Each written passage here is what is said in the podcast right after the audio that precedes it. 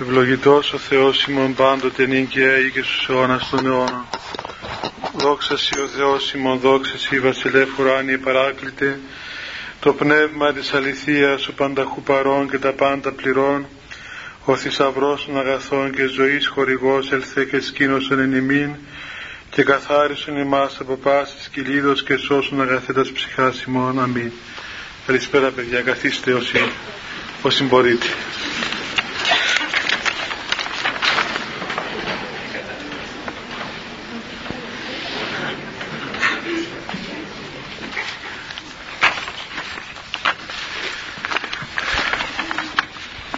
Πριν να προχωρήσουμε παιδιά στο, στο θέμα το οποίο θα εξετάσουμε εδώ έχει μία απορία. Τη βρήκα στο τραπέζι και ένα παράπονο.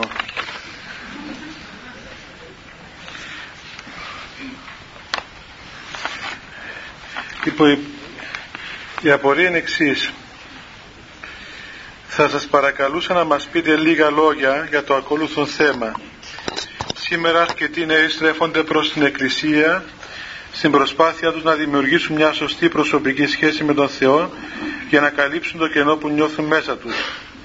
Φαίνεται όμως πως οι πνευματικοί πατέρες λόγω της μεγάλης μάζας ανθρώπων που πρέπει να βλέπουν και να καθοδηγούν προσφέρουν ψυχοφάρμακα παραδείγματος χάρη παρηγοριά την ώρα του πόνου και όχι μια βαθιά σχέση που θα βοηθήσει μακροπρόθεσμα τον νέο να γνωρίσει τον Θεό.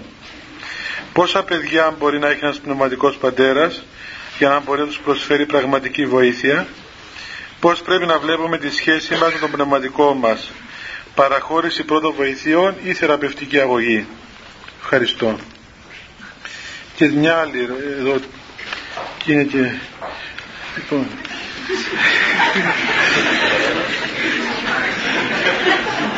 Γέροντα λέει υπάρχουν προβλήματα με τα ραντεβού, δεν μπορούμε να κλείσουμε ραντεβού γιατί δεν σας βρίσκομαι. Τι πρέπει να κάνουμε, βρείτε μας μια λύση, αλλά βρείτε μια λύση για να σας βλέπουμε, να εξομολογούμαστε κοντά σας, διότι δεν μπορούμε να κάνουμε μακριά σας.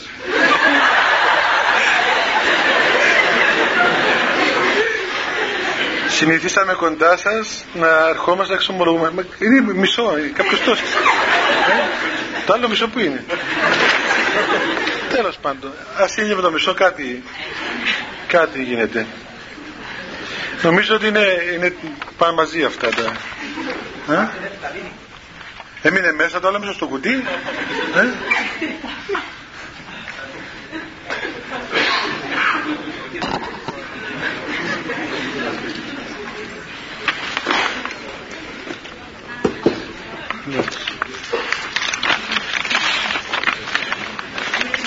Εντάξει.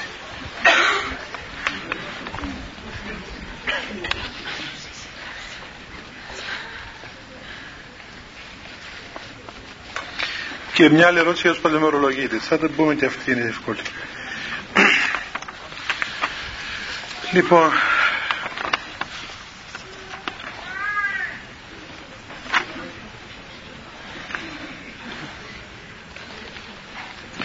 Βέβαια παιδιά είναι γεγονός ότι είναι ένα πρόβλημα το θέμα των πολλών ανθρώπων. Των πολλών ανθρώπων που είναι υποχρεωμένος ένας πνευματικός να βλέπει.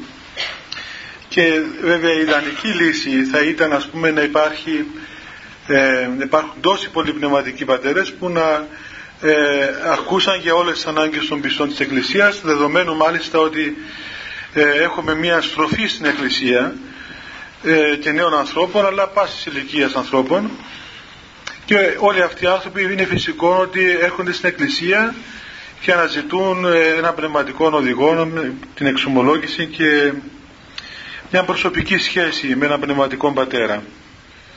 Και καταλαβαίνετε ότι ο κόσμος είναι χιλιάδες και οι πνευματικοί είναι ελάχιστοι, είναι λίγοι.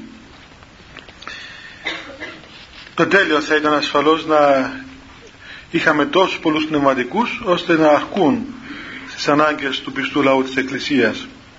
Όμως αυτή τη στιγμή δεν έχουμε. Και είναι εύλογο αυτό το ερώτημα που λέει εδώ αυτή η κοπέλα Δηλαδή, ε, τι θα γίνει ας πούμε, πόσα παιδιά μπορεί να έχει ένας πνευματικός πατέρας;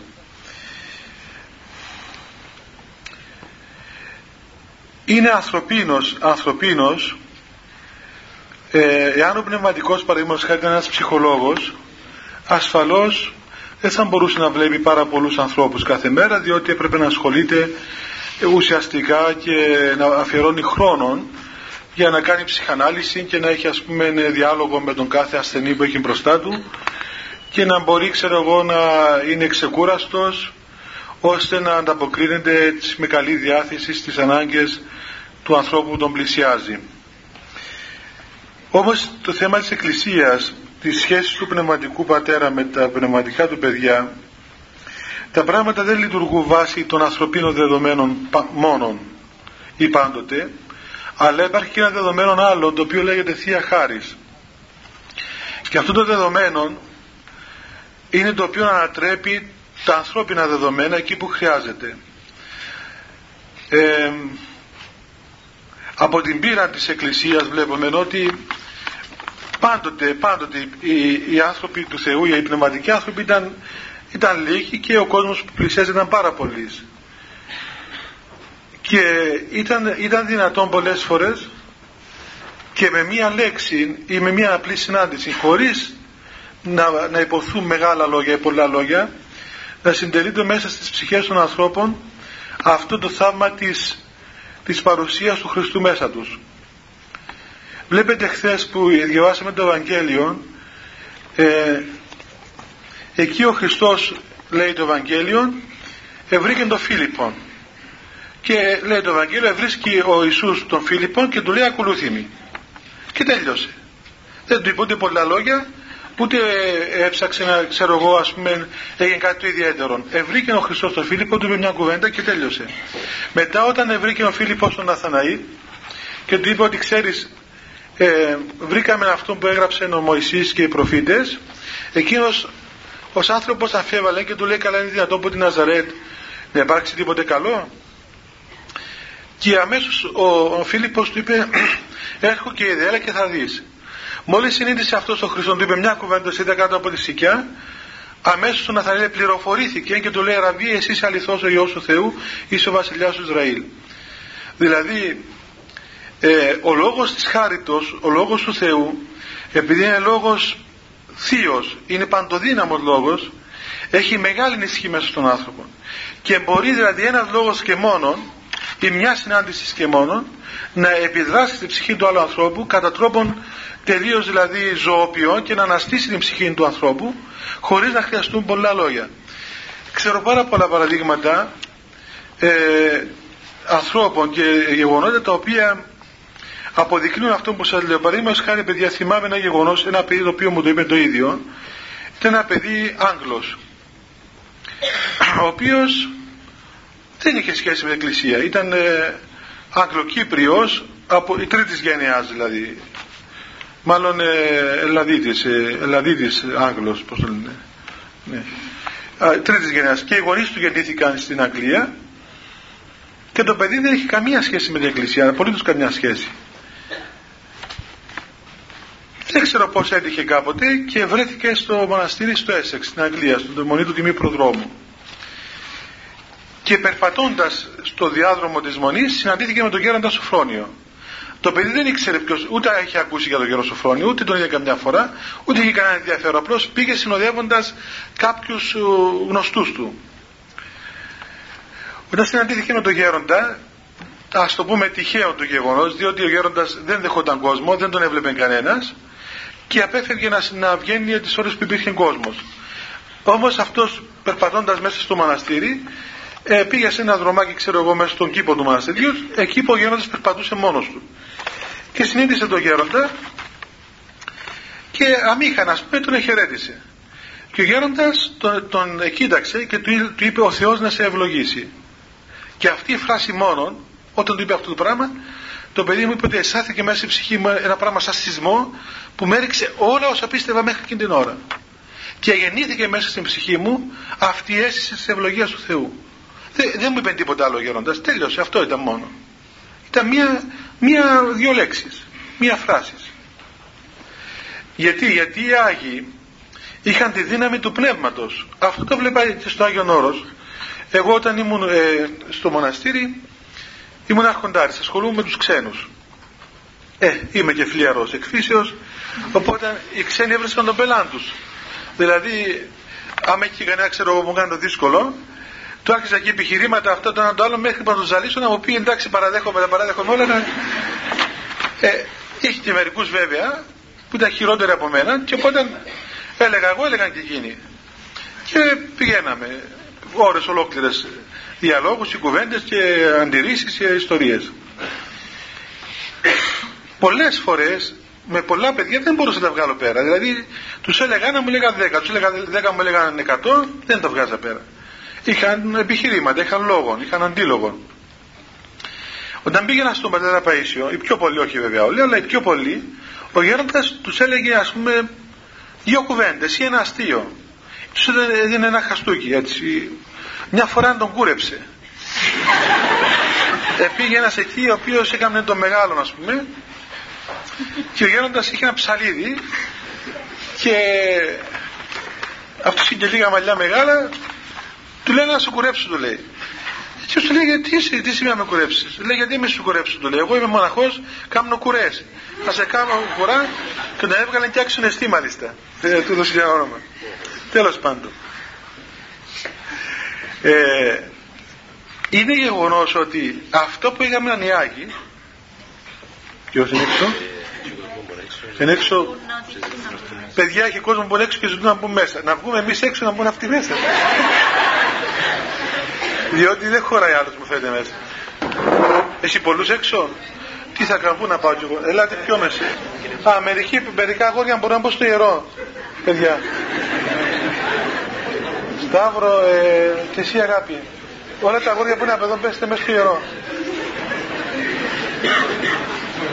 Πέστε είναι ευλογία, πέστε. Λοιπόν, άδειασε εδώ κάμπος χώρος. Ελάτε.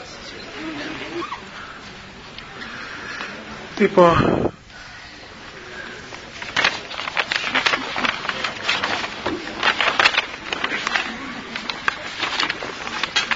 Ο λόγος λοιπόν των Αγίων παιδιά έχει δύναμη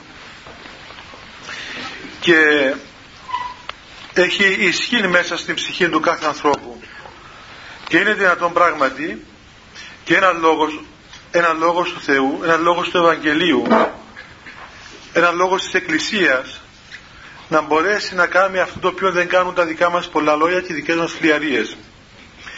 Το πρόβλημα είναι, δεν είναι μόνο τι γίνεται δηλαδή επειδή είναι λίγη πνευματική το πρόβλημα ίσως είναι γιατί δεν ξέρουμε και εμείς πολλές φορές πώς πάμε στο πνευματικό. Ε, αυτό που λέει εδώ πέρα η, ερώτηση ότι προσφέρω ψυχοφάρμακα την ώρα του πόνου και όχι μια βαθιά σχέση που θα βοηθήσει μακροπρόθεσμα τον νέο να γνωρίσουν Θεόν νομίζω αυτό δεν είναι καλή έτσι, διατύπωση δηλαδή τι ψυχοφάρμακα να προσφέρει τον ώρα του πόνου; Ε, έστω και μια κουβέντα να πει κανείς, είναι μια κουβέντα η οποία αφορά ας πούμε τη σχέση του άλλου με τον Θεό. Δεν λέει, δεν λέει κανείς, δεν του λέει στο άλλο ανθρώπου λόγια για να το ξεγελάσεις. Ούτε απλώς να τον ψευτοπαρηγορήσεις αλλά του λέει έναν λόγο ο οποίος έχει σημασία. Και αν ακόμα είναι λόγος παρηγορητικός και αυτός ο λόγος ο παρηγορητικός έχει, έχει σημασία στον άνθρωπο. Δηλαδή είναι μέσα στο, στο πλαίσιο της θεραπείας του άλλου ανθρώπου. Δεν μπορείς ένας άνθρωπος ο οποίος ε, έχει, έχει προβλήματα, έχει ας πούμε ξέρω εγώ διάφορα πράγματα. Δεν μπορεί να του μιλήσεις κατά τρόπο ξέρω εγώ ε, απότομο έστω και αν είναι ειλικρινής ο τρόπος αυτός νομίζομαι ότι είναι ειλικρινής διότι θα είναι αδιάκριτος και αν δεν υπάρχει διάκρισης μπορεί να καταστρέψει τον άλλον άνθρωπο νομιζόμενος ότι του λέει την αλήθεια Δηλαδή, ένας άνθρωπος που πάσχει από κατάθλιψη, παραδείγματος χάρη, έρθει και σε βρει σου πει: Ξέρεις, πάτερ μου, είμαι πολύ απέσιος άνθρωπος. Και του πεις: Πράγματι, είσαι πάρα πολύ απέσιος άνθρωπος, διότι οι πράξεις σου είναι όντως απέσιες. Και πάει ο άνθρωπος, απελπίστηκε, πάει να αυτοκτονήσει. Όταν του λες: Παιδί μου, κοίταξε, δεν είσαι απέσιος άνθρωπος, ή ξέρω εγώ υπάρχει ας πούμε περιθώριο μετανοίας. Τα πράγματα δεν είναι έτσι. Αυτό δεν είναι ψέμα. Δεν είναι ψυχοφάρμακο δηλαδή που του δίνεις αλλά του δίνεις την πραγματικότητα της φύσεώς του. Διότι όντως δεν είναι κακός άνθρωπος δεν είναι απέσιος. Ανεξάρτητα από τα έργα του όμως ως άνθρωπος ο οποίος είναι πλασμένος από τον Θεό και είναι εικόνα του Θεού και είναι παιδί του Θεού δεν είναι απέσιος γιατί ο Θεός δεν έκανε, δεν έκανε κανένα απέσιον άνθρωπο ούτε κανέναν κακό άνθρωπο ο Θεός τα δημιουργήματα του Θεού είναι καλά λίαν όλα είναι πολύ καλά. Άρα όλοι είμαστε πάρα πολύ καλοί. Και οι Άγιοι ακριβώς έχουν αυτή τη δυνατότητα να βλέπουν τον άνθρωπο πέρα από τα φαινόμενα και πέρα από τα πάθη του. Γι' αυτό να αγαπούν τους ανθρώπους Δηλαδή όταν, όταν βλέπουν τους άλλους ανθρώπους και μάλιστα το παράδοξο παιδιά είναι ότι οι Άγιοι οποίοι έχουν χάρισμα από τον Θεό, διορατικό χάρισμα και βλέπουν τις ψυχές των ανθρώπων, δεν αειδιάζουν τους ανθρώπους. Δηλαδή φανταστείτε τώρα ας πούμε να είχαμε εδώ έναν, έναν Άγιο ο οποίος έβλεπε μέσα στο νου μας τι σκεφτόμαστε. Ή τι επιθυμίες έχουμε ή τι αμαρτίες κάναμε. Έτσι. Δηλαδή θα έκανε με το συνέχεια αυτός. Εάν, αν έβλεπε τις αμαρτίες μας Πώς λοιπόν οι Άγιοι; Ε, απελπίστηκε και το μωρό το κάποιος. Αυτό θα πάρει λίγο αέρα και πάρει ασφυξία εδώ μέσα. Μάλλον τις αμαρτίες μας που βλέπει λέγει Εντάξει. Ταλαιπωρήθηκε αυτό εδώ μέσα. Λοιπόν, πόσοι Άγιοι παιδιά έβλεπαν, έβλεπαν με πάρα πολύ αγάπη τους άλλους και ενώ ταυτόχρονα έβλεπαν τις πολλές αμαρτίες και τα πολλά πάθη που είχαν. Διότι οι Άγιοι επειδή ήταν καθαρή την καρδία και ενεργούνται από το Άγιο Πνεύμα, δεν φακύριδες, αλλά είχαν το χάρη του Άγιου Πνεύματος, ε, μπορούσαν να διακρίνουν πίσω από, την, από, το, από τα νέφη των παθών και της αμαρτίας και της, της εχμαλωσίας την ουσία του ανθρώπου η οποία ουσία είναι όντως καλή. Είναι καλή λία διότι έτσι το έπλασε ο Θεός. Η κακία, η αμαρτία, τα πάθη είναι επίκτητα. Δεν είναι φυσικά φαινόμενα είναι επίκτητα. Άρα λοιπόν βλέποντας την ουσία του καλού λίαν ανθρώπου όταν μιλούμε στον άνθρωπο και του λέμε και πρέπει να το λέμε αυτό το πράγμα ότι είναι, είναι καλός. Και ιδίως σήμερα που ε, έχουμε ε, προβλήματα ας πούμε, με το να ε, να υπάρχει αυτή η τάση κυρίως στους νέους ανθρώπους της απογοήτευσης, της απελπισίας, της αποσάρισης, της κατάθλιψης τότε είναι ανάγκη η Εκκλησία να ομιλήσει περί της ουσίας του ανθρώπου που είναι καλός λίαν. Εξάλλου όλο το, το, το κήρυγμα του Θεού και όλη η παρουσία του Χριστού και η λέξη ακόμα Ευαγγέλιο ομιλεί για μια καλή Ευαγγελία που είναι εσάρκωση του Θεολόγου η οποία εσάρκωση του Θεολόγου είναι αυτό το μόνο χαρμόσυνο γεγονός που σώζει τον άνθρωπο. Και η Εκκλησία ουσιαστικά είναι ο αγγελιοφόρος της πιο χαρμόσυνης είδησης. Άρα δεν μπορεί η Εκκλησία να είναι καταθλιπτική ή να συντρίβει τον άλλον άνθρωπο, αλλά η Εκκλησία πρέπει να είναι παρηγορητική και να, και να οικοδομεί τον άνθρωπο, να μην τον καταστρέφει. Και το έργο της Εκκλησίας μέσα στην εξομολόγηση δια των πνευματικών είναι κατά, κατακρίβεια έργων οικοδομής των ψυχών των άλλων ανθρώπων. Και αν χρειαστεί κάτι να, να, να, να πέσει, να, να κατεδαφιστεί και αυτό γίνεται αλλά με πολύ αγάπη. Δεν μπορείς, έλεγε ο κύριο Παΐσιος ε, έχει ο άλλος ας πούμε ένα, ένα πράγμα στο μάτι του να πιάσει μια τελόβρουτσα να το τρίψεις να το βγάλεις. Γιατί πάει να το καταστρέψεις. Αλλά θα πιάσεις ξέρω εγώ ένα βαμβάκι και ανεπαίσθητα χωρίς να το καταλάβει να βγάλεις εκείνο το μικρό το οποίο έχει μέσα στο μάτι του χωρίς να καταλάβει ο άλλος άνθρωπος και να σου πει και ευχαριστώ στο τέλος. Ή να μην το καταλάβει καθόλου. Εξάλλου δεν βλέπετε τι έκανε ο καλός πατέρας στην παραβολή του ασώτου όταν ήρθε το παιδί του πίσω και του είπε είμαι αυτόν στον ουρανό και τα λοιπά και ενώπιον σου και δεν είμαι άξιος να καλούμε ιό σου δεν του είπε πράγματι παιδί μου έτσι είναι όπως τα λες αλλά εγώ επειδή είμαι καλός πατέρας σε συγχωρώ αλλά κατάλαβε και εσύ το λάθος σου δεν το απάντησε κατά αυτόν τον τρόπο, αλλά δεν τον άφησε να του πει τίποτα.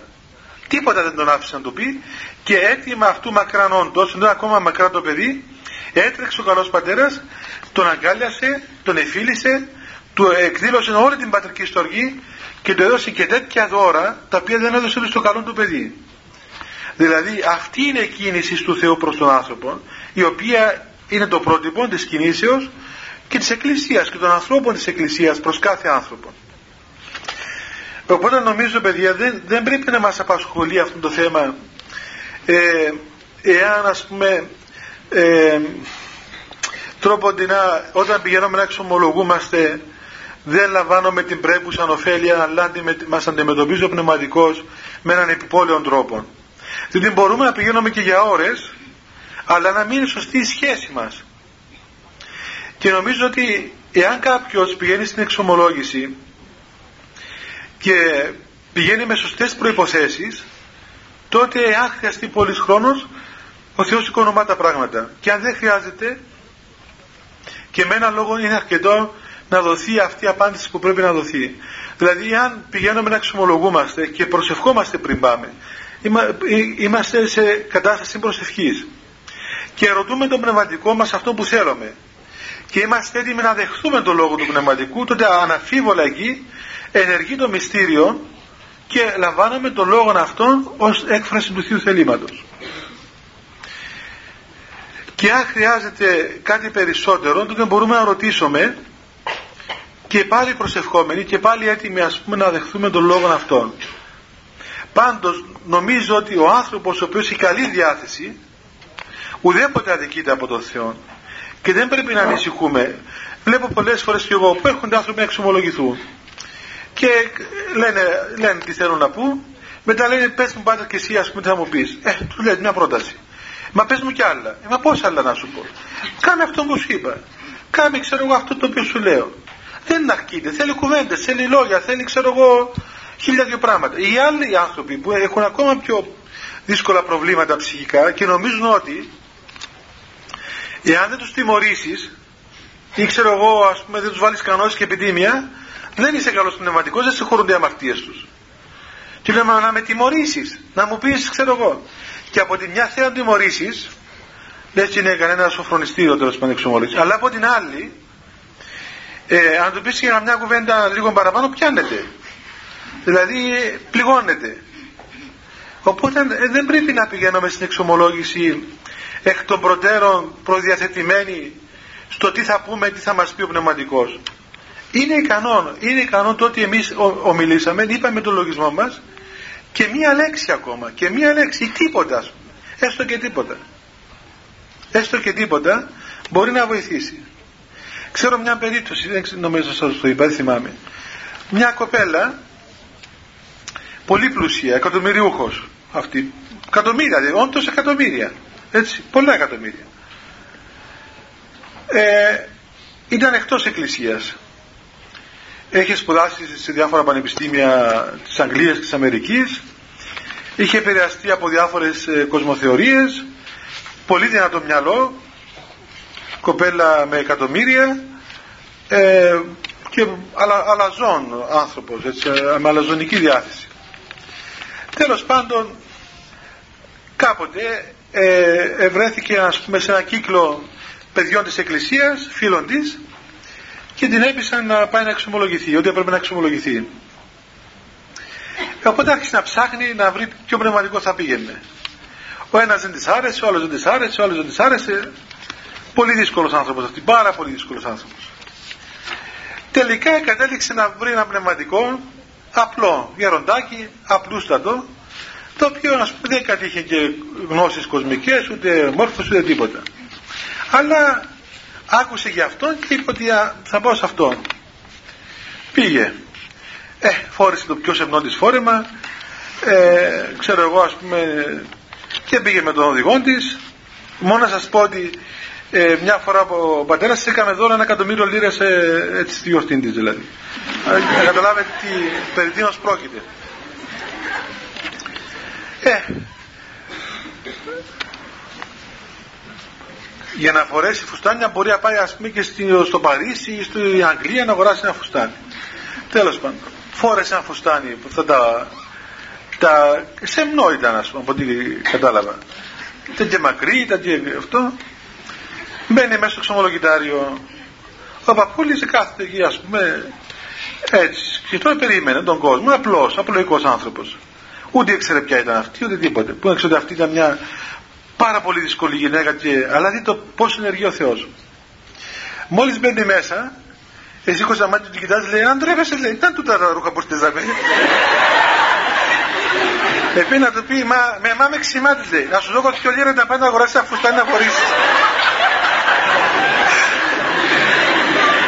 ε, επί να, να, να πει κάτι, δηλαδή σιωπή να σε μετάξει, σου φτύσω κιόλας.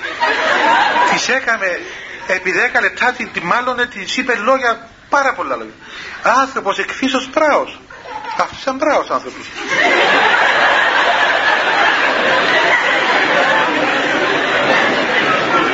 και στο τέλος τι έκαμε; Της έδωσε ένα πεντόλιρο, λέει να πάει να αγοράσει φουστάν και ύστερα να τη λέει. Αν τρέπεσαι, λέει ωραία, πετάχτου έξω, φύγε που ήταν μπροστά μου. Λοιπόν, την έκαμε σκουπίδι. Αυτή που δεν τολμούσε κανένα να, να, να της πει μια κουβέντα. Μια κουβέντα δεν τολμούσε να της πει. Κατομμύρια.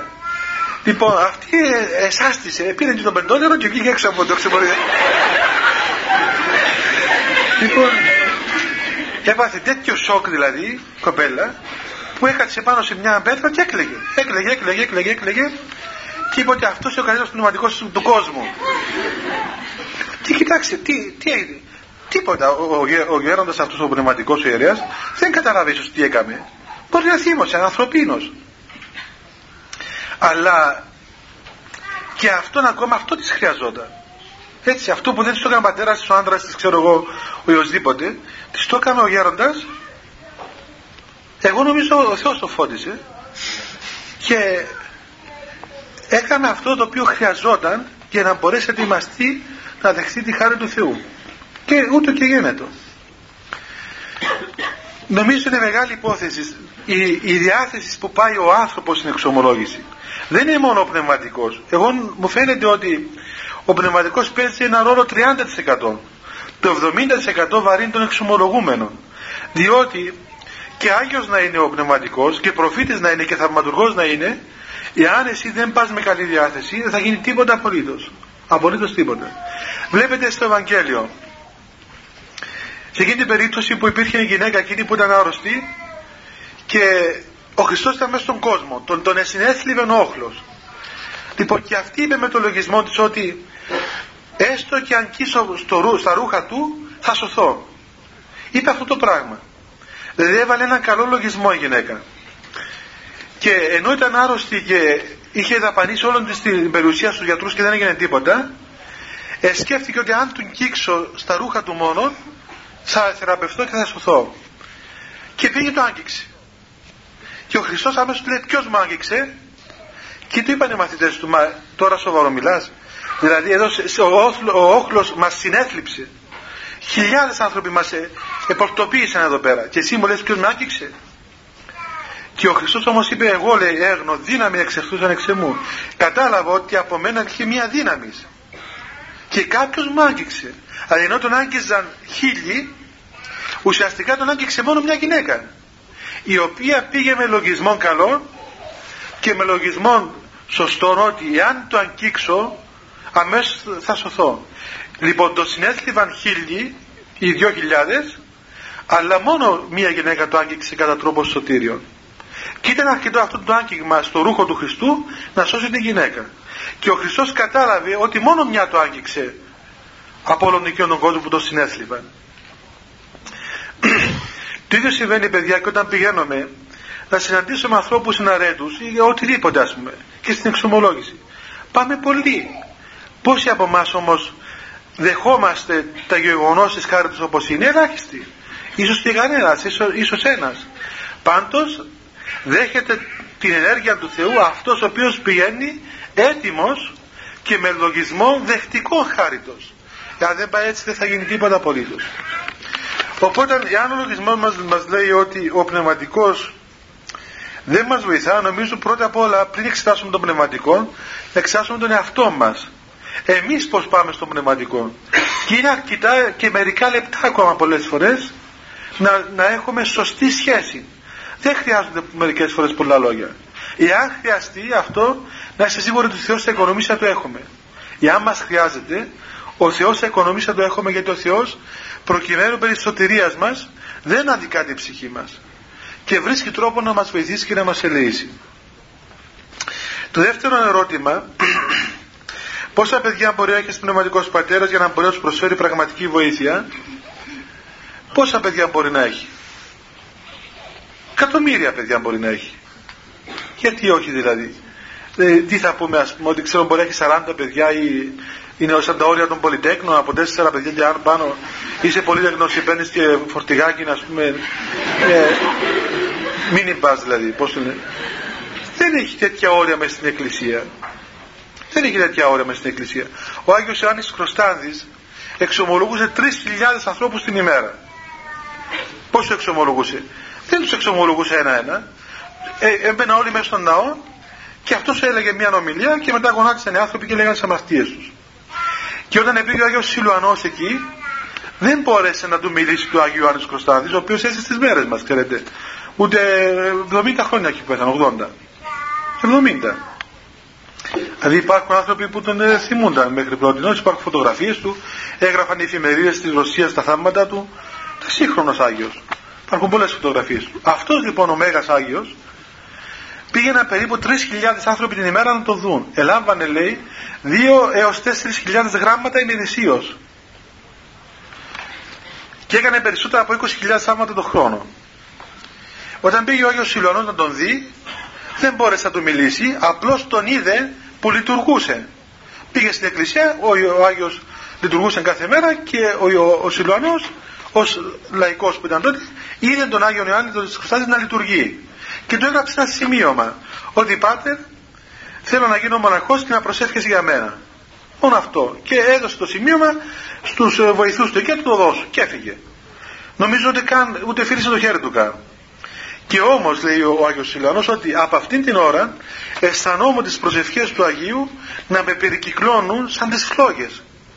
Και, και είχε ενέργεια η ευχή του Αγίου σε αυτόν τον άνθρωπο που δεν μίλησε με τον Άγιο ούτε, τον, ούτε είχαν προσωπική σχέση. Διότι είπαμε προηγουμένως ότι αυτά τα πράγματα παιδιά λειτουργούν κατά έναν άλλον τρόπο. Δεν λειτουργούν ανθρωπίνως. Δεν είναι, δεν είναι ένας ψυχολόγος ο πνευματικός που δέχεται ένα ορισμένο αριθμό ανθρώπων. Είπαμε, ευχής έργο θα είναι, εάν έχουμε τόσους πνευματικούς που να έχουν λίγους λίγους. Έτσι, να μην ταλαιπωρούμαστε κι εμείς. Άνθρωποι είμαστε κι εμείς. Αλλά ε, ένα που δεν έχουμε, τι θα κάνουμε. Εγκαταλείπουμε την εκκλησία ή λέμε ότι, κοιτάξτε αγαπητοί μου χριστιανοί, η εκκλησία έχει μόνο 700 θέσεις για φέτος και όσοι δεν προλάβετε να μπείτε μέσα, με του χρόνου, αν προλάβετε. Αν δεν προλάβετε, ας πάνε και λίγοι στην κόλαση. Τι θα κάνουμε. δεν γίνονται αυτά τα πράγματα.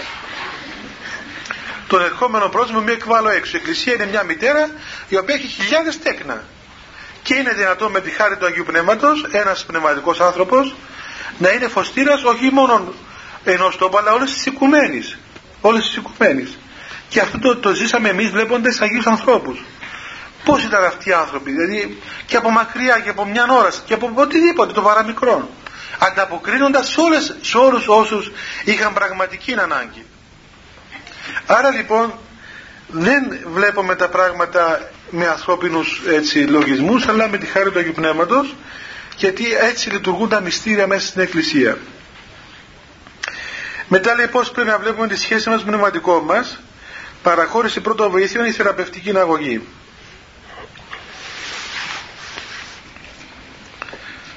Καλά, οι πρώτες βοήθειες τι είναι δηλαδή, θεραπευτική αγωγή. Από εκεί δεν αρχίζει κανείς, από τις πρώτες βοήθειες. Αν σου χρειάζονται πρώτες βοήθειες, θα πάρεις πρώτε βοήθειες. Εσύ θα πεις του γιατρού τι θα κάνει. Δηλαδή θα πας του γιατρού που εξή να μου κάνει εγχείρηση, σώνει και καλά. Μπορεί να μην σου χρειάζεται. Μπορεί με ένα παυσίβολο να περνάει υπόθεση. Τι πρέπει δηλαδή, να επιμένεις, όχι, εγχείρησε με. Πηγαίνουμε στο πνευματικό, εξετάζουμε το πρόβλημά μας και έχουμε εμπιστοσύνη. Πρώτα απ' όλα δεν βλέπουμε καν των πνευματικών. Είναι και αυτό που λέει αυτό το. Πάλι το Είναι αυτό που λέει εδώ το απόκομμα του το πράγμα εδώ, το οποίο λέει ότι ε, δεν σας βρίσκομαι και τι πρέπει να κάνουμε.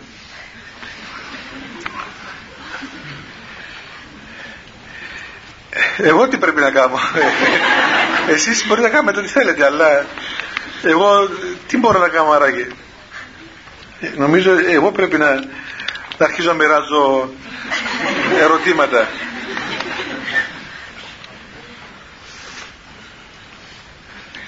στην εξομολόγηση παιδιά εντάξει είναι και ο πνευματικός κάτι σοβαρός σπουδαίος αλλά ε, στην εξομολόγηση υπάρχει κάτι πέραν του πνευματικού έτσι είναι ο Θεός παρόν και είναι ο Θεός ο οποίος συνεργεί τη σωτηρία μας και πρέπει να μάθουμε και εμείς να διερχόμαστε για του πνευματικού εις τον Θεό να οδηγούμαστε ε, εις τον Θεό, εις τον ουράνιο Πατέρα. Και εκεί να έχουμε την ελπίδα μας.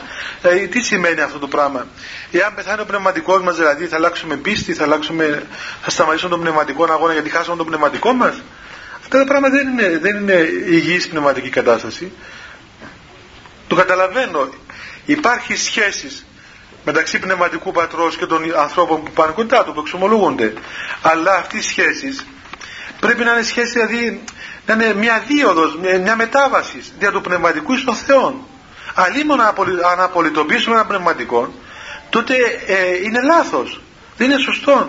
Θα πέσουμε έξω κάποια στιγμή, θα απογοητευτούμε πρώτα απ' όλα. Θα σκανδαλιστούμε, θα απογοητευτούμε, θα αποκτήσουμε μια πνευματικότητα όχι υγιή. Και είναι, είναι λάθος και του πνευματικού εάν κρατά τα πνευματικά του παιδιά προσκολλημένα πάνω του και δεν το οδηγεί στο Θεό, αλλά είναι λάθος και δικό μας εάν μείνουμε προσκολλημένοι σε έναν άνθρωπο και δεν καταλαβαίνουμε ότι ε, είναι το Θεό που αναζητούμε μέσα στην Εκκλησία. Είναι το Θεό που αναζητούμε, όχι έναν, έναν άνθρωπο. Απλώς να λέμε τα προβλήματά μας. Χωρίς αυτό να σημαίνει παιδιά ότι παραθεωρείται η όντως ε, σοβαρή και θεραπευτική παρουσία ενός πνευματικού σωστού. Και ότι υπάρχει μια ζώσα σχέση, αυτό είναι γεγονός είναι πατέρας, είμαστε πνευματικά παιδιά ενός πνευματικού πατρός και έχουμε σχέση ζωντανή. Δεν έχουμε σχέση, ξέρω εγώ, ε, σαν κάποιους ας πούμε που κάποιοι θεολόγοι κάποτε ας πούμε, θυμάμαι ένας συμφιλητή μου που αραβωνιάστηκε και ήρθε στο πανεπιστήμιο να μας γνωρίσει την αραβωνιαστικιά του. Και μας έλεγε δεσποινή στάδια, από το δεσποινή στάδια και από το κύριος στάδια, ας πούμε. Κάρα έτσι αραβωνιάζεται ο κόσμος είναι ένας αραβώνας ψυχρός και ανάποδος δεν είναι έτσι που εμφανίζονται αυτοί που είναι αραβωνιασμένοι δηλαδή σαν να δύο άγνωστοι άνθρωποι μεταξύ τους για να δείξουν βέβαια ότι είναι ας πούμε ξέρω εγώ ε, άνθρωποι ηθικοί ξέρω εγώ συντηρητικοί αλλά έβλεπε κανείς ότι έλειπε μια ζωντανή σχέση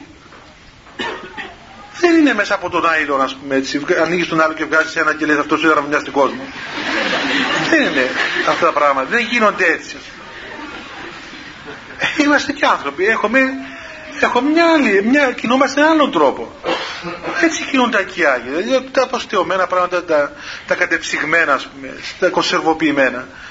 Βλέπει, βάλει χίλιες κονσέρβες δίπλα από τη μια από την άλλη, είναι κονσέρβα. Δεν έχει κοινωνία με τον άλλον άνθρωπο. Ε, και στην εξομολόγηση, δεν βλέπεις τον άλλον άνθρωπο, δηλαδή, πώς να πούμε, έρχεται να εξομολογηθεί ο άλλος. Δεν είσαι, ας πούμε, ξέρω εγώ, λοχεία της αστυνομίας που να τον πάρεις κατάθεση Ορίστε κύριε περάστε τελειώσε ας πούμε. Έτσι. Υπάρχει μια ζώσα σχέσης. Είναι, είναι άνθρωπος, είναι ο πνευματικός, έχει μια σχέση με τον άλλο για να μπορέσει να τον κρατήσει. Το βλέπουμε αυτό από τους Αποστόλους οι οποίοι ακόμα έλεγαν, έλεγα, τι λέει ο Απόστολος Παύλος τεκνία μου εγώ οδύνω μέχρι να μορφωθεί Χριστός εν υπήρχε μια σοβαρή και ζώσα σχέσης στα, στα πρόσωπα για να μην είναι άρρωστοι. Τώρα, πρακτικά παιδιά, ξέρω ότι παίρνουν πάρα πολλά τηλέφωνα εκεί στη Μητρόπολη ιδίως που είμαι τώρα και ζητούν να εξομολογούν να έρχονται. Παιδιά, τι να κάνουμε; Είναι όντως πρόβλημα, μέγα πρόβλημα, διότι ο Θεός έκανε 24 ώρες 24 ώρε.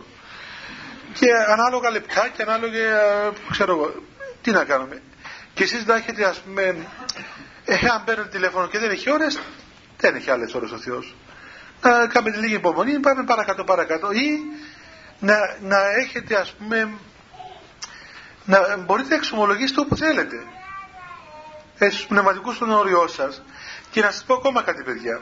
Μην νομίζετε ότι αυτό το πράγμα είναι άρνησης του πνευματικού μας πατέρα. Δηλαδή μπορεί να έχουμε έναν πνευματικό πατέρα.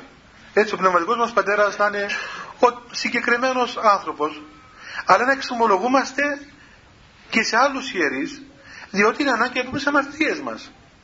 Παραδείγματος χάρη, ένας άνθρωπος μπορεί ο πνευματικός του πατέρας να είναι στην Ελλάδα και έρχεται στην Κύπρο, σπουδάζει. Ε, τι σημαίνει δηλαδή, αν πάει να εξομολογηθεί σε έναν άλλον ιερέα, δηλαδή επρόδωσε τον πνευματικό του πατέρα.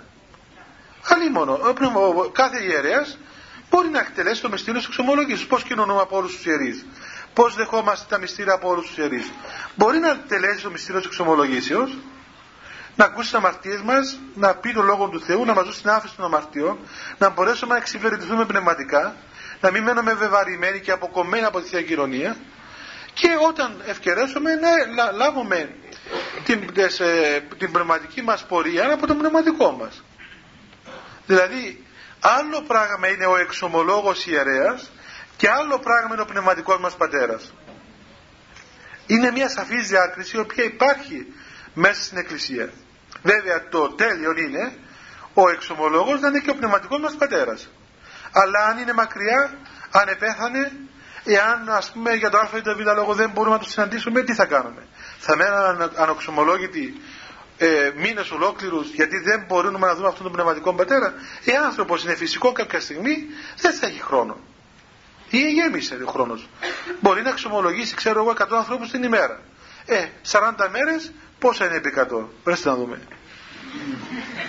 Δεν έχει κανένα μαθηματικό εδώ. Ε, 4.000 άνθρωποι. Ε, τι είναι 4.000 άνθρωποι; Σε δεκάδες χιλιάδες, εκατοντάδες χιλιάδες που υπάρχουν.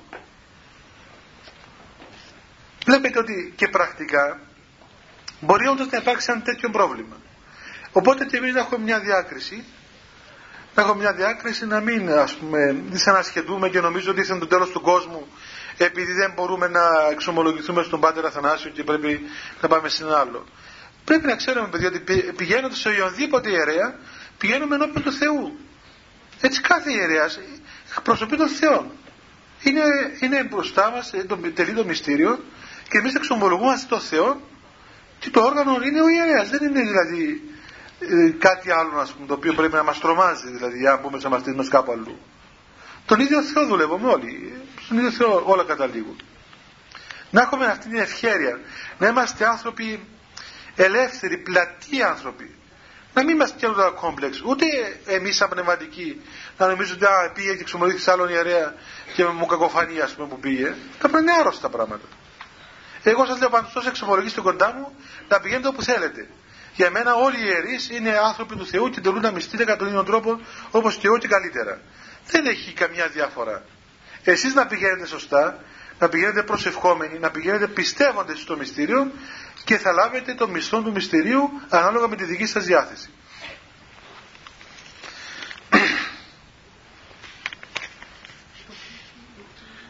Μου είπαν και ένα ανέκδοτο εκεί στη Λεμεσό. Λέει, αφού απελπίστηκε εκείνη, έχει μια κοπέλα καμένη που είναι τηλεφωνήτρια, και είναι έξι γραμμές, έξι γραμμές έχει η Μητρόπολης και χτυπούν και έξι ταυτόχρονα. και σε μια στιγμή απελπίστηκε και μου λέει πάντως ε, θέλω να σας πω ότι αν έχετε κανένα υπάλληλο που θα τον διώξετε και να μην συζητήσετε αποζημιώσετε τίποτε αλλά με τα ευχαριστίας να φύγει δηλαδή στείλετε το στο τηλέφωνο. Τι θα κάνουμε παιδιά; Έτσι, πολλοί άνθρωποι. Όμως, να πω και το παράπονο μου τώρα. Να πω και εγώ το, τα δικά μου. Λοιπόν, να πω και εγώ τα δικά μου ότι σε αυτήν την κατάσταση φταίτε κι εσείς. Γιατί φταίτε εσείς; Διότι, λέω για τα αγόρια, χωρίς να ξέρω τι κοπέλες, διότι εσείς όλοι θέλετε να γίνετε μαθηματικοί, κομπιούτερ, ε, τι άλλο γίνεστε, ε, επιχειρήσεις, πώς το λένε, διευθυντές επιχειρήσεων, κάτι management, πώς το λένε, κάτι τέτοια, ναι. Ναι, τι είσαι λέει, charter. Κάτσε βρες τώρα, τι είναι αυτό το charter που λέει.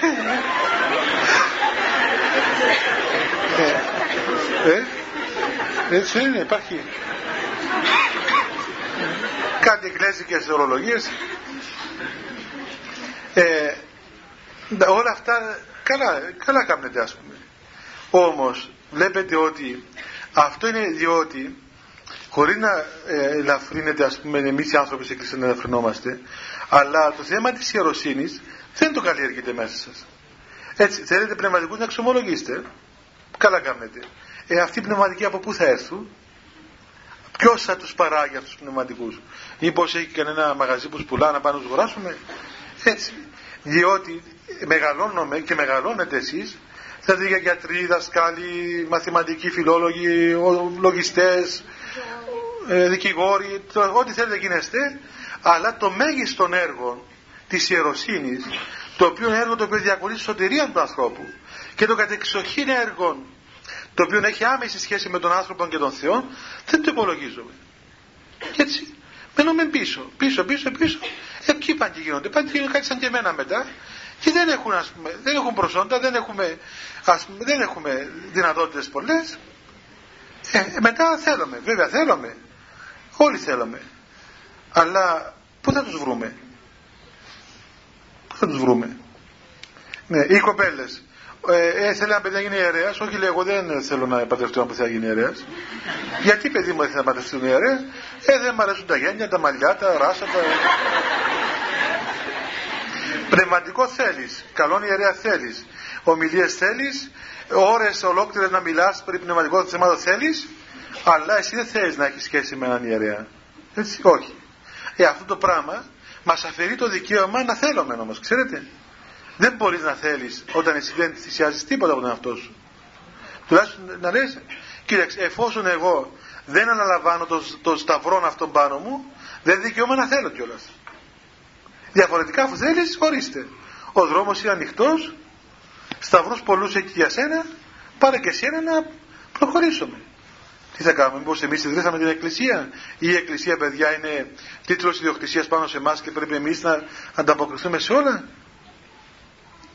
Να ευχαριστούμε τον Θεό, να ευχαριστούμε τον Θεό που παρόλες τις πολλές δυσκολίες των καιρών μας, υπάρχουν και αυτοί 5-10 άνθρωποι οι οποίοι βαστάζουν αυτόν τον σταυρό της ιεροσύνης πάνω τους και ανταποκρίνονται υπερανθρώπω στις δικές μας ανάγκες.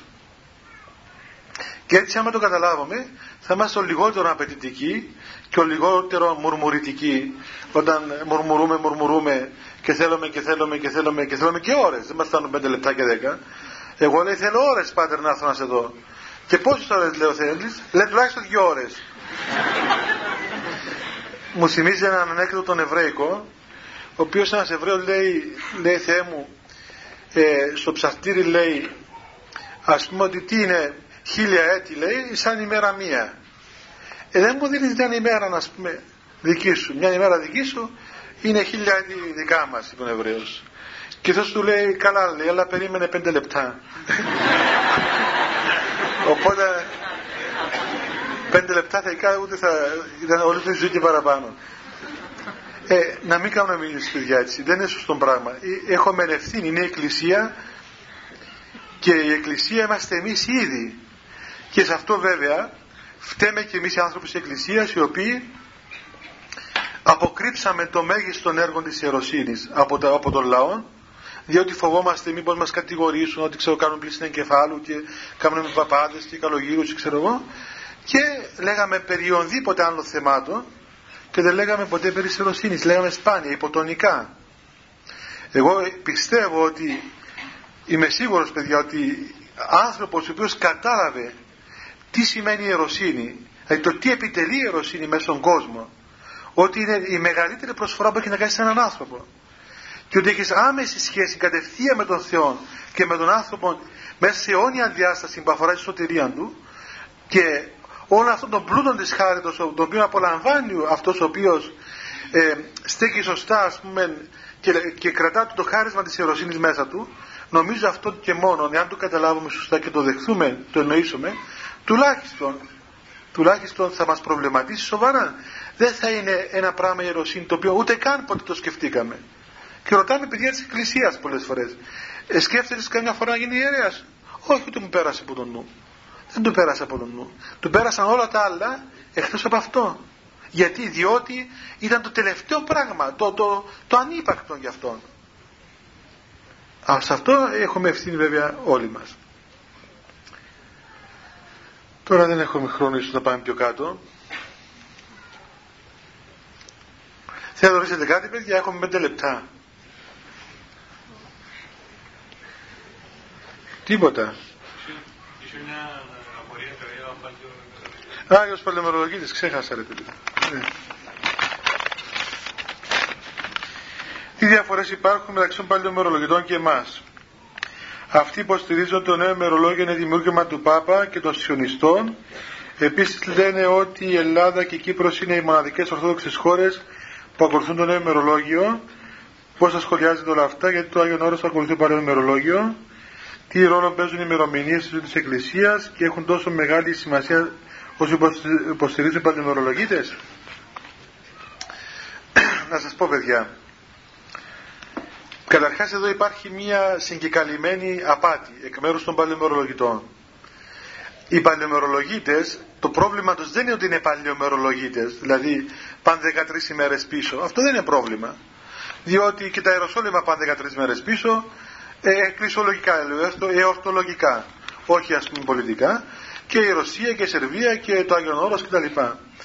Ε, το πρόβλημα των παλαιομερολογητών δεν είναι ημερολογιακό, είναι εκκλησιολογικό. Δηλαδή, οι παλαιομερολογίτες της Κύπρου και της Ελλάδος απέκοψαν τον εαυτό τους από την εκκλησία, έκαναν δική τους εκκλησία, έκαναν δικούς τους επισκόπους και είναι πλέον σχισματικοί, είναι στερημένοι χάριτος, είναι άκυρα όλα τα μυστήριά τους και είναι άκυρα οτιδήποτε κάνουν. Έτσι. Είναι δηλαδή, είναι, εγγίζουν τα όρια της αιρέσεως εγγίζουν τα όρια της Δηλαδή είναι τελείως εκτός εκκλησίας οι πανεμορολογίτες της Κύπρου και της Ελλάδος. Το Άγιο Όρος δεν έχει καμία σχέση με τους παλαιομερολογίτε της Κύπρου και της Ελλάδος. Ούτε τα Ιεροσόλυμα, ούτε καμιά ορθόδοξη χώρα, εκκλησία η οποία ακολουθεί το παλαιό μερολόγιο. Και αυτό δεν το λένε για να πλανούν τους ανθρώπους ότι τάχα είναι παραδοσιακοί και οτιδήποτε άλλο.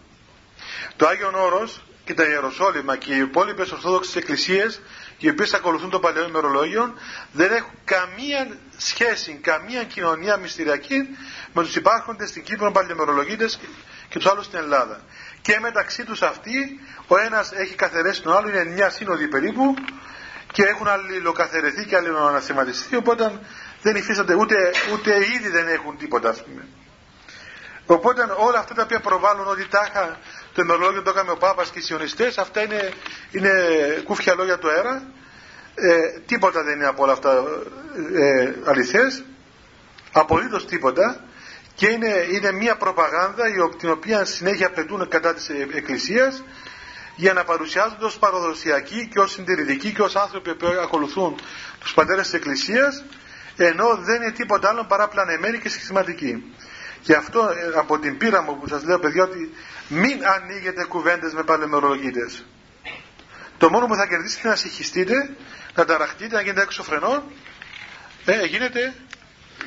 Ναι. Ε, αν γίνεται να μην ξαναγίνεται. Διότι δεν πείθονται, είναι πλανεμένοι άνθρωποι και δεν πείθονται. Αφισβητούν τους Αγίους, αφισβητούν τα θαύματα. Πώς, πώς αφισβητούν την Εκκλησία έτσι αρνούνται την Εκκλησία που τη στιγμή μέσα στην Εκκλησία υπάρχουν τόσοι σύγχρονοι Άγιοι τόσοι σύγχρονοι Άγιοι και είναι και θεομάχοι άνθρωποι αυτοί διότι ε, αρνούνται την Εκκλησία αρνούνται και τους Αγίους της Εκκλησίας. Και σε, ρωτήστε τους να δείτε αναγνωρίζουν ως Άγιον τον γέροντα Πορφύριον έναν που είναι με τόσα θαύματα και σημεία όχι τον αναγνωρίζουν. Γιατί γιατί να με το ημερολόγιο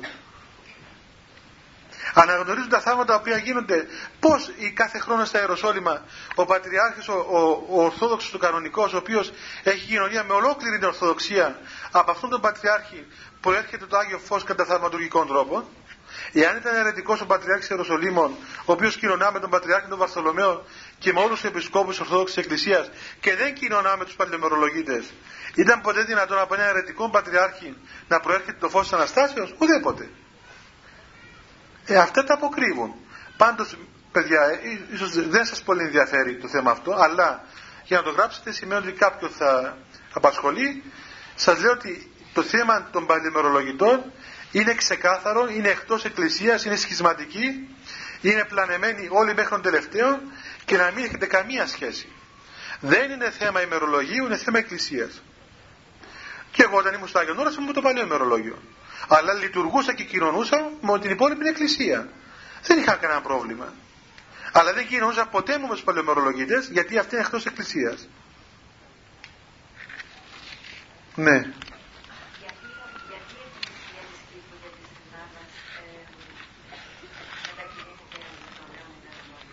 Να σας πω, οι εκκλησίες Κύπρου και της Ελλάδος έγιναν με το νέο ημερολόγιο, διότι οι εκκλησίες οι, οι ανατολικές, των ανατολικών ε, χωρών, τότε είχαν πρόβλημα με το, με το καθεστώς που υπήρχε στη χώρα τους. Έτσι.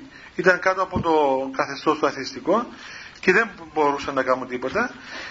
Ε, τα Ιεροσόλυμα και το Άγιον Όρος παρέμειναν διότι υπήρχαν απλοί άνθρωποι οι οποίοι σύγχυζαν το θέμα του ημερολογίου, το θεωρούσαν ένα θέμα σοβαρό πίστεως και προκειμένου να μην σκανδαλιστούν οι πιστοί χριστιανοί που είχαν, δεν άλλαξαν. Αλλά αυτό δεν σημαίνει ότι, ότι έκοψαν κοινωνία με την υπόλοιπη Ορθόδοξη Εκκλησία. Έτσι. Βλέπετε, οι Αγιορείτες έρχονται στην Κύπρο και λειτουργούν μαζί μας. Δεν λειτουργούμε στους παλαιομερολογίτες, κανένας. Και λαμβάνουμε χειροτονία από τους επισκόπους τους κανονικούς. Όταν πάνε οι παλαιομερολογοί στα Ιεροσόλυμα, δεν τους επιτρέπουν να λειτουργήσουν στα Ιεροσόλυμα, ούτε στο Άγιον Όρος.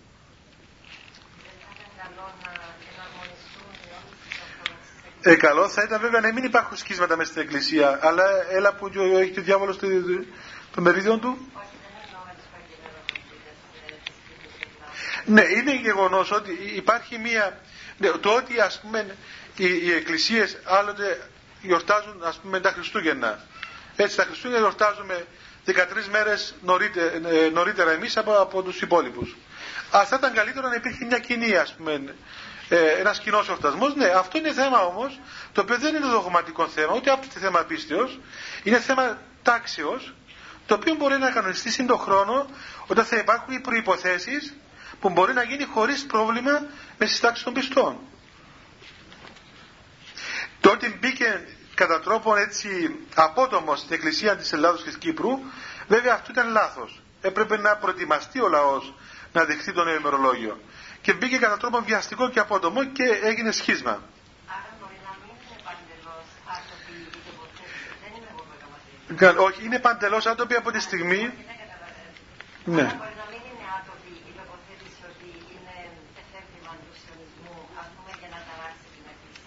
Όχι, είναι, είναι, το, το πρόβλημα είναι επιστημονικό. Το παλαιό ημερολόγιο είναι λαθασμένο και περίσσευα μέρες. Έτσι. Οπότε οι, οι, αυτοί οι αστρο, αστρονόμοι τα έκαναν. Δηλαδή είναι θέμα επιστημονικό. Δεν είναι θέμα θεολογικό. Μήπως ο Θεός κρατάει ημερολόγιο και κάθε μέρα βγάζει μια μέρα και λέει σήμερα έχουμε 14 του Μάρτη και αύριο 15. Αλλή μόνο. Και το Θεό δεν υπάρχουν τα πράγματα, για μας υπάρχουν. Εδώ άλλη μέρα έχουμε εμείς και άλλοι στην Αυστραλία.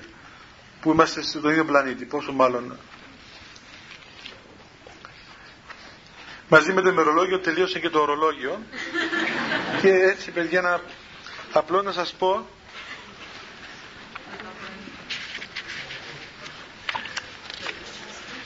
ότι η επόμενη φορά θα είναι στις 15 Μαρτίου. Να κάνουμε προσευχή παιδιά και να πηγαίνω.